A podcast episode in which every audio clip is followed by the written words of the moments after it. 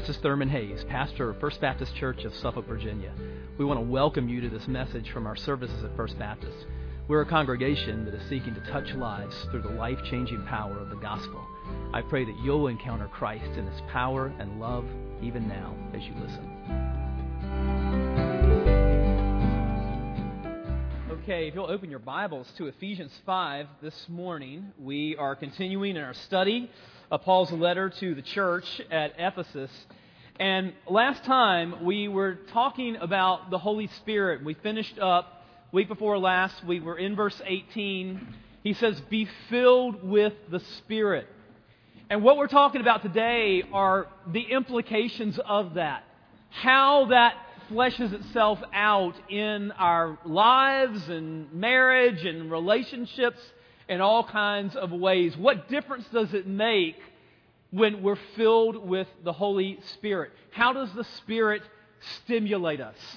And so let's talk about the stimulating power of the Holy Spirit. And to do that, let's look at Ephesians 5, and we're going to begin in verse uh, 18 and move through the end of chapter 5. So follow along with me. Paul says, And do not get drunk with wine for that is debauchery, but be filled with the Spirit, addressing one another in psalms and hymns and spiritual songs, singing and making melody to the Lord with all your heart, giving thanks always and for everything to God the Father in the name of our Lord Jesus Christ, submitting to one another out of reverence for Christ. Wives, submit to your own husbands as to the Lord.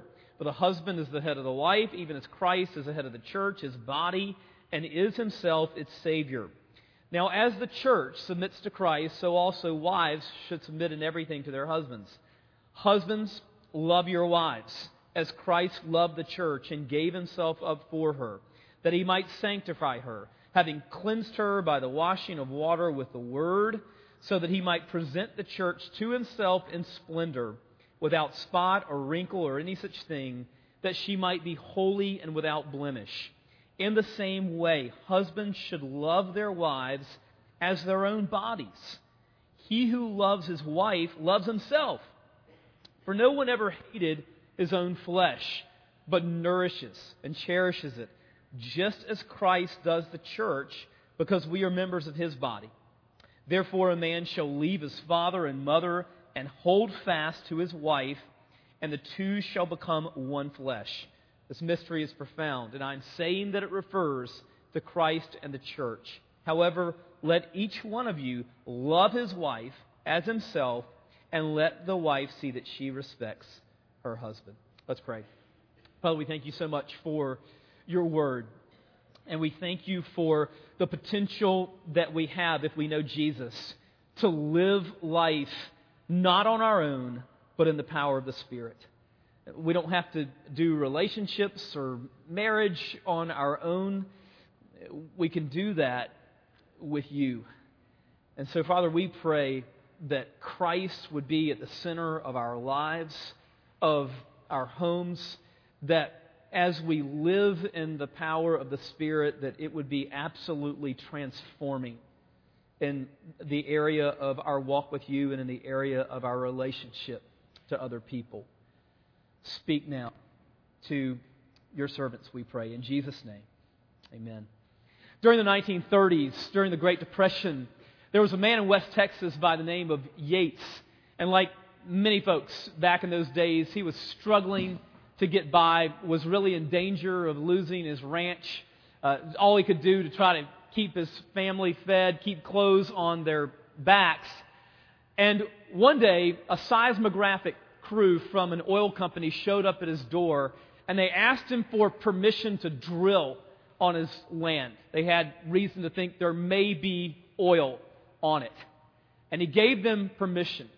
And at 1,115 feet, they struck it. The first well came back at over 80,000 barrels of oil a day. And subsequent wells on his property would yield more than double that. And Mr. Yates owned it all. But here's the question Had he owned it all just from the day that he gave them permission to drill? Or had he owned it all from the day that he purchased the land? Obviously, he had owned it all from the day that he purchased the land, and yet he and his family were living like paupers. Many Christians live like spiritual paupers because they're not living in the power of the Holy Spirit. Now, what's that all about? Well, as we saw last week in, in verse 18, as Paul begins his discussion of the Holy Spirit, he says, And do not get drunk with wine, for that is debauchery, but be filled with the Spirit. Martyn Lloyd-Jones was probably the greatest preacher of the 20th century. But before he went into the ministry, Lloyd-Jones was a medical doctor. In fact, he was a brilliant physician and was in line to become physician to the royal family. But Lloyd-Jones, in talking about Ephesians 5:18, said this. He says alcohol, pharmacologically speaking, is not a stimulant, it is a depressant. It depresses the highest centers of the brain that control everything that gives a person self control, wisdom, understanding, judgment. In other words, everything that makes a person behave at his very best and highest. What the Holy Spirit does, however, is the exact opposite. If, I were, if it were possible to put the Holy Spirit in a textbook of pharmacology, I would put him under the stimulants. He stimulates our every faculty the mind and the intellect, the heart and the will. Well, in the verses that follow, what we see is how the Holy Spirit stimulates us, the difference that He makes in all of life, the, different, the difference that He makes in, in relationships, and particularly the, uh, the difference that the Holy Spirit makes in marriage. Well, first of all, let's talk about the stimulating power of the Spirit in all of life. In, in verses 19 through 21, we, we see five participles here that, uh, that really unpack the difference that the Spirit makes, really, in, in all of life. First of all, we see that the Spirit stimulates praise. The Spirit stimulates praise. Verse 19. He says that when we're filled with the Spirit, what are we going to be doing? We're going to be addressing one another in psalms and hymns and spiritual songs, singing and making melody to the Lord with all your heart. The spirit filled life is a praising life. Psalm 71 and verse 8 says, My mouth is filled with your praise and with your glory all the day. Why? Because the focus should be on God all the day. And, and as we're focused on Him, it leads us to praise. We're focused on Him. We're to focus on Him, not on circumstances, but on the God who reigns over all of our circumstances. Not, not on our problems, but on the God who reigns over all of our problems. We have to learn how to glance at our circumstances, glance at our problems, and gaze upon the Lord and keep Him at the center all day. And we're going to be filled with, with praise. The spirit filled life is a a life of praise. The Spirit stimulates praise. Second, the Spirit stimulates gratitude. Stimulates gratitude. Let's look at verse 20. He says that when we're filled with the Spirit, we're going to be giving thanks. Always and for everything to God the Father in the name of our Lord Jesus Christ. Giving thanks when? Always. Okay? For what? For everything. Now let's be reminded of the circumstances of Paul's life when he writes these words. He's not luxuriating in a Mediterranean villa somewhere. He's not in an ivory tower. Where is Paul when he writes these words? He's in prison for the gospel. And yet he says that we're to be giving thanks always and for everything. And this is not the only verse where Paul says things like this. He says it regularly in his letters. For instance, in 1 Thessalonians 5, Rejoice always. Pray without ceasing. Give thanks in all circumstances, for this is the will of God in Christ Jesus for you. How can we do that? How can we give thanks in all circumstances? Unless we understand that God is involved in all of our circumstances. when we understand that God is involved in all of our circumstances, then and only then are we able to give thanks in all our circumstances. When we understand that, that God is taking all circumstances and, and bending them, using them, uh, working them together for our good and for His glory. Look at Romans 8 28. Paul says there, and we know that for those who love God, all things work together for good to those who are called according to his purpose. And so our thanksgiving is not so much directed to our circumstances, but to the God who reigns over our circumstances and who is causing everything to work together for our good. And so the Spirit stimulates gratitude. Third, the Spirit stimulates humility.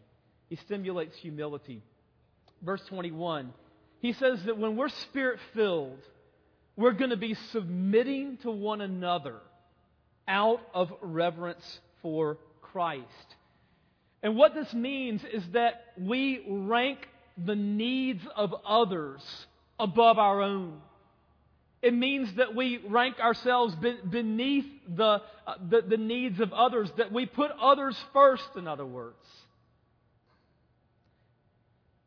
Philippians chapter 2 and verse 3 says, Do nothing from selfish ambition or conceit, but in humility count others more significant than yourselves. Now, you think about relationships where people are doing this, okay? Think about, think about the, a, a, he's writing here to a church, okay? So think about a church where everybody is seeking to put others above themselves.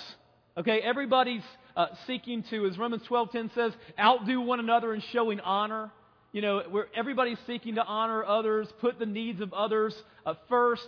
Think about how that works in any team of people, whether it's a team of people that you work with. Uh, think about how that works in the context of the family, because that's where Paul was going next. Think about how that works in the context of marriage. Think about a marriage in which both the husband and the wife are seeking to put the other person first and showing consideration for the needs of the other person above their own. Listen, when you've got two humble, spirit filled people in a marriage, that is a recipe for happiness. When you've got two selfish people in a marriage, that's a recipe for something that's a lot closer to hell. And what Paul is going to do now is move directly from verse 21, where he says we're to be submitting to one another out of reverence for Christ, move directly into marriage and talk about how does this flesh itself out in marriage? Okay, when you've got spirit filled husbands and wives, how does this flesh itself out? When, when both the husband and the wife have a humble spirit, a servant spirit, when they're both seeking to outdo one another and showing honor to one another, you know, in, in, humility, they're counting the other person more significant than themselves. What does marriage look like? And so, let's talk about that. The stimulating power of the Spirit in marriage. Now, before we get into, he's going to address wives and then he's going to address husbands. But before we even get into that, we need to see kind of the, the, the overall background to these verses. Because this is the amazing thing. It's incredible. God has designed marriage to mirror the relationship between Christ, the bridegroom, and the church, his bride. This has been a mystery. Okay, but now this mystery is being revealed. And so, first of all, in verses 22 through 24, he addresses wives. And he says, Wives, submit to your own husbands as to the Lord. For the husband is the head of the wife, even as Christ is the head of the church, his body, and is himself its Savior. Now, as the church submits to Christ, so also wives should submit and everything to their husbands. Lots of misunderstandings about these verses. Lots of understandings about uh, misunderstandings about submission. Okay, what is it? What is it not? Well, when Paul talks to wives here, and he says, Wives, submit to your husbands, um, in verse 22, we have to understand that and read it in the context of verse 21. Because what did he say in verse 21?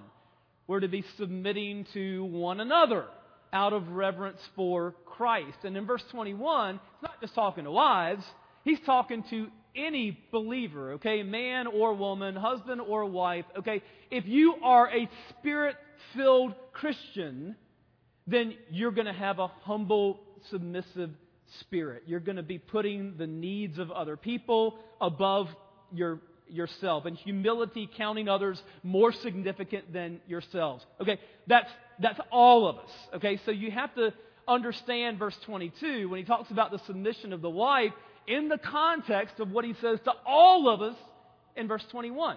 Now, that does not negate the responsibility of the husband to lead. It does, however, dictate how he is to lead.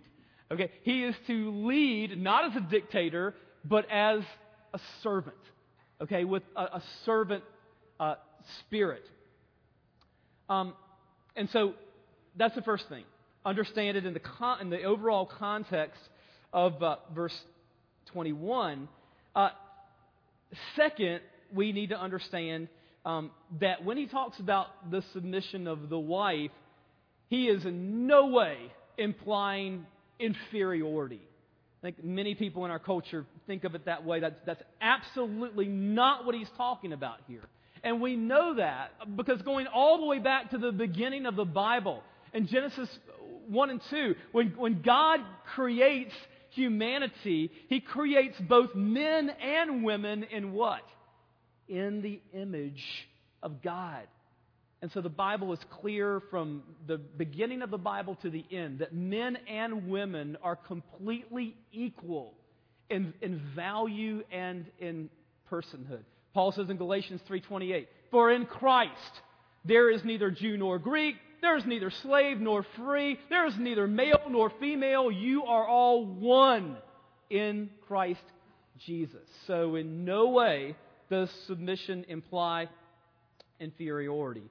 It also does not mean that the wife is supposed to, to follow blindly, you know, in a blind, unquestioning kind of way. Wives, this does not mean that you're wrong to ask questions. Um, in fact, in a healthy marriage, when there's any major decision, the husbands and wives are going to be talking about these things together. You're making decisions about money, you're making decisions about children, I mean, anything like that. I mean, husbands and wives are going to be talking through things together. It's not wrong for the wife to question. In fact, if the husband is filled with the Spirit and he's got a, a, he's, he's putting the needs of his wife above his own, he's going to be asking for her counsel you know, husbands, we're going to be asking, uh, we wouldn't think about making any kind of major decision without uh, getting their counsel and being considerate for you know, what their, their feelings are. Um, and then obviously, submission does not mean that, God forbid, should your husband uh, go and do something sinful, it does not mean that wives are to follow their husbands into sin because your first loyalty is to Christ. What it does mean is that, wives, the, the posture of your heart is that you want to follow his leadership. You're cheering for him, you're praying for him, and, and, you, and your, your, the posture of your heart is that you, you want to follow his servant leadership. Um, if you were just to say, wives, hey, you know, I'm not going to follow some man. I'm not going to follow my husband. Okay, that's a spiritual problem. Just like it would be a spiritual problem if he views himself as uh, your boss instead of as a servant, a servant leader in the home. Okay, so that's wives. Now, he addresses husbands. Husband spends like three times as much uh, print on us as he does our, our wives. Okay, husbands, uh, verses 25 and following. He says, Husbands, love your wives. How? As Christ loved the church. Now, this is key. Um, husbands, we're to love our wives as Jesus loved the church. So the question for us as husbands is how did Christ love the church? Because that's how we're supposed to love our wives. So let's, let's look at that. How does Christ love his church? First of all, with a sacrificial love. With sacrificial love. Verse 25 again. Husbands, love your wives as Christ loved the church and what? And gave himself up for her. Christ laid down his life for the church on the cross. And even before Calvary, how did Jesus treat his disciples? Even though he was the leader, he was the servant. It was Jesus who was getting down on his knees and getting a towel and washing their dirty feet. And so, husbands, when we think about the sacrificial love that we're called to have for our wives, think about how Christ has loved us. Think about the images of the towel and the cross. That we're to be a, a servant to our wives and our families. And that we're to be willing to die for them if necessary. And so we're to love them with a, a sacrificial love. Second, how did Christ love the church? With a purifying love. Verses 26 and 27. He says that he might sanctify her, having cleansed her by the washing of water with the word, so that he might present the church to himself in splendor, without spot or wrinkle or any such thing, that she might be holy and without blemish. Men, what this means is that we're to care about the soul of our soulmate. We're, we're to care about her spiritual growth. We're to do everything that we can to facilitate the spiritual growth of our wives, not by nagging them, but by doing things that would, that would help her to grow, okay? Praying together, talking about the truth of God's Word, talking about Scripture together. Doing, arranging life so that she's got time to be in the Word and time to cultivate friendships with, with other women that can help her to grow in Christ, caring for the soul of our soulmate. And then, Christ loved the church with caring love. With caring love. Verses 28 and following. In the same way, Husbands should love their wives as their own bodies. He who loves his wife loves himself. For no one ever hated his own flesh, but nourishes and cherishes it, just as Christ does the church, because we are members of his body. Now, the terms nourish and cherish here really speak to Christ's tender, attentive care for us, for the church. And husbands, we're called to have that same kind of tender, attentive care for our wives. And as we love her with that kind of a, care, of a caring love, guess who we're also loving in a way? Ourselves. Why? Because we're now one flesh with our wives. And so as we love her in a way, Paul says, we're also loving ourselves. Now, John Piper, in his book Desiring God, just puts this, there's a chapter on marriage in that book. And that chapter alone is worth the price of the book.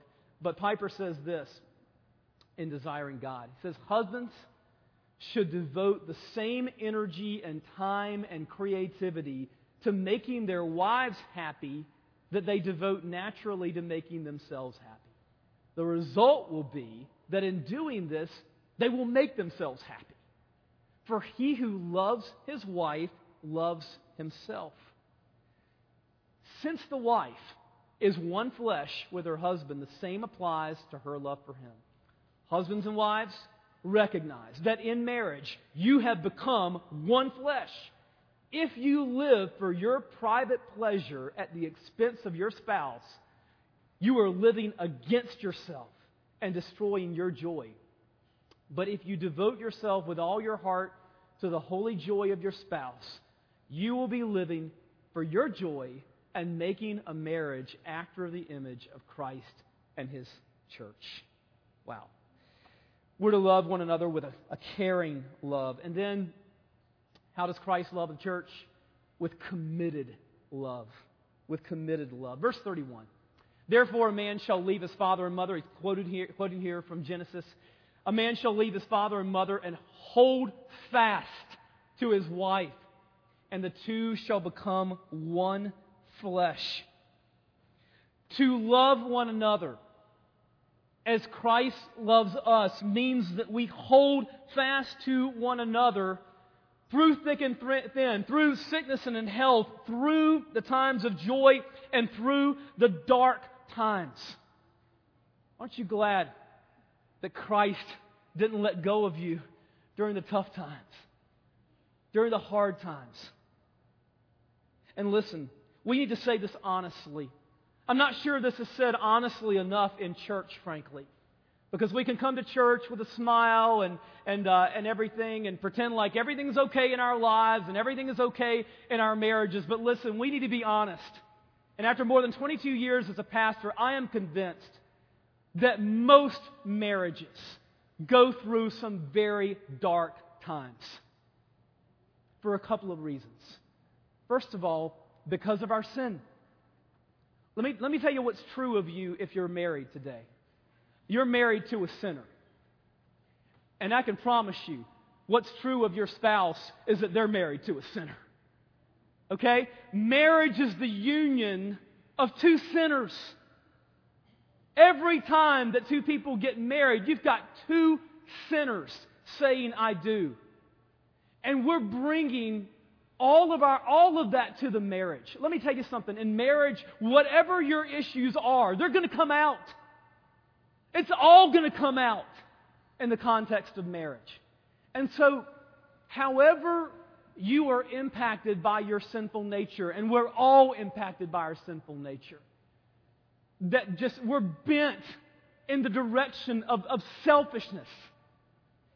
And that comes out in different ways, okay? In all of our lives, it manifests itself differently. But let me tell you, it's going to come out in marriage. Okay, it just ill. It, it, it is. I mean, all of your all of your issues, all of the brokenness that we all have, we all we bring that to marriage. And listen, here, here's something more. We're bringing stuff into our marriage. We're bringing issues into our marriage that we don't even know about. I mean, there's stuff that's going on in all of us that we're not we haven't even fully become aware of ourselves. We bring all of that, all of that to the table in marriage. Okay, so the first reason why marriages go through dark times is because all of us are sinful, broken people. Okay, we bring that to the marriage, but there's something else. We live in a broken world. We live in a world that is not as God originally created it to be. This world is fallen, it's broken. And so, in addition to the pain that we bring on ourselves and the pain that we bring to our marriage because of our sin, there's the pain that comes because we're living in this world that's just broken. Okay, this is a world of where tragedies happen, okay, and where illness happens, and where uh, accidents happen, and, and, and death happens, okay? Just because we're, we're living in this in this broken world, and just life itself can beat up on you and beat up on the marriage okay, and bring incredible challenges to the marriage. We're called to hold fast to one another through those times. You know, some years ago, I was preaching at Mount Pleasant Baptist Church uh, up in Colonial Heights one night. They were having a special service. And their pastor, Jeff Ginn, who many of you know because Jeff preached here some before I came as your pastor, but Jeff was the pastor at Mount Pleasant at that point. He'd asked me to come up and preach at the special service. And so uh, we were mingling with folks in the church before the service started. And uh, Jeff and I, close friends, he knows I'm a huge baseball fan. And so we're mingling with folks, and he asked me, he said, uh, Hey, do you know who Johnny Oates is? I'm like, Yeah, I know who Johnny Oates is. He was a manager for the Baltimore Orioles and the Texas Rangers and great player himself. And, um, and he says he and his wife, Gloria, just walked in. I know you love baseball. I want you to meet them. So I went over and got to talk with them. And um, in addition to talking about baseball, we talked about Johnny's health because I had just seen a feature on him on ESPN that he had been diagnosed with, uh, with brain cancer that in all likelihood was going to be terminal. And so uh, we, we, I, I asked him how he was doing, and, and so we were talking about his, his health and so forth. And you could just see the love that he and his wife Gloria just had for one another. And as we were talking about what he was facing with brain cancer, you could just look at his wife and just the look in her eyes said, Whatever comes, whatever comes, I'm going to be with you every step of the way. And that night, during the invitation, they came forward together and just knelt together at the altar and, and prayed together. Um, then later on, when, when Johnny did pass, uh, I, I read an article about him and about Gloria, and I saw where he had been there for her as well. A few years earlier, she had been hospitalized with uh, physical and emotional exhaustion. This was the spring of 1995, and Johnny Oates had just been named as manager of the Texas Rangers. Brand new team.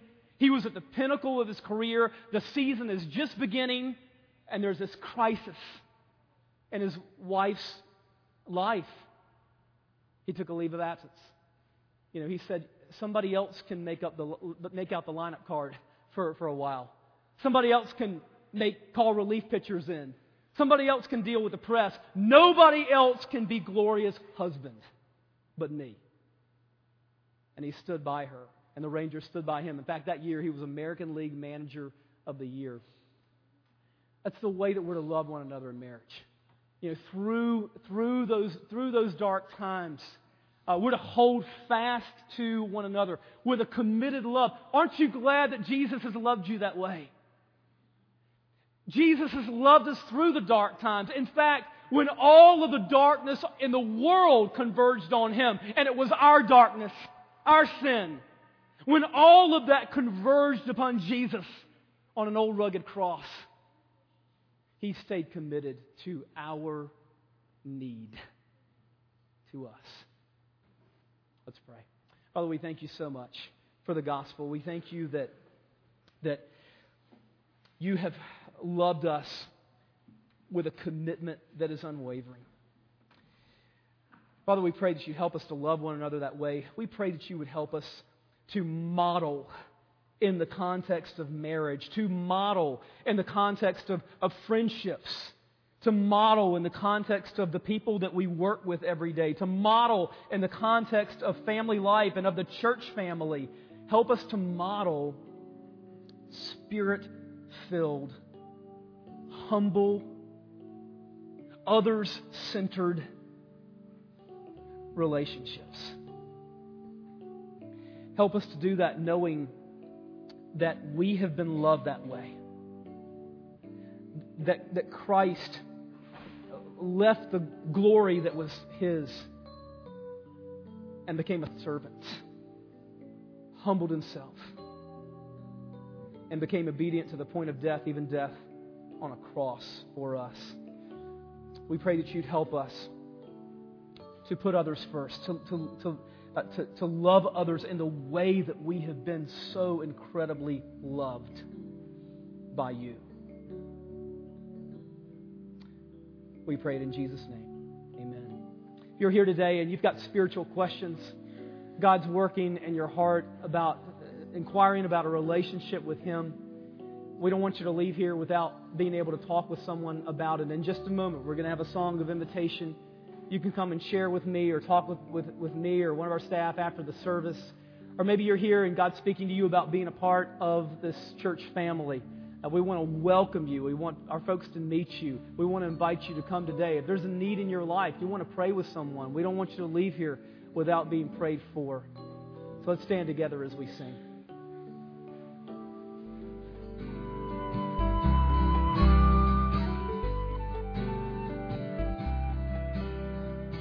I hope you've been blessed by this message. Christ is the answer for every need, now and for all eternity. As someone once said, Jesus plus nothing equals everything, and everything minus Jesus equals nothing. Have you trusted in Jesus as your Savior? If not, why not now? His arms are open wide to receive you.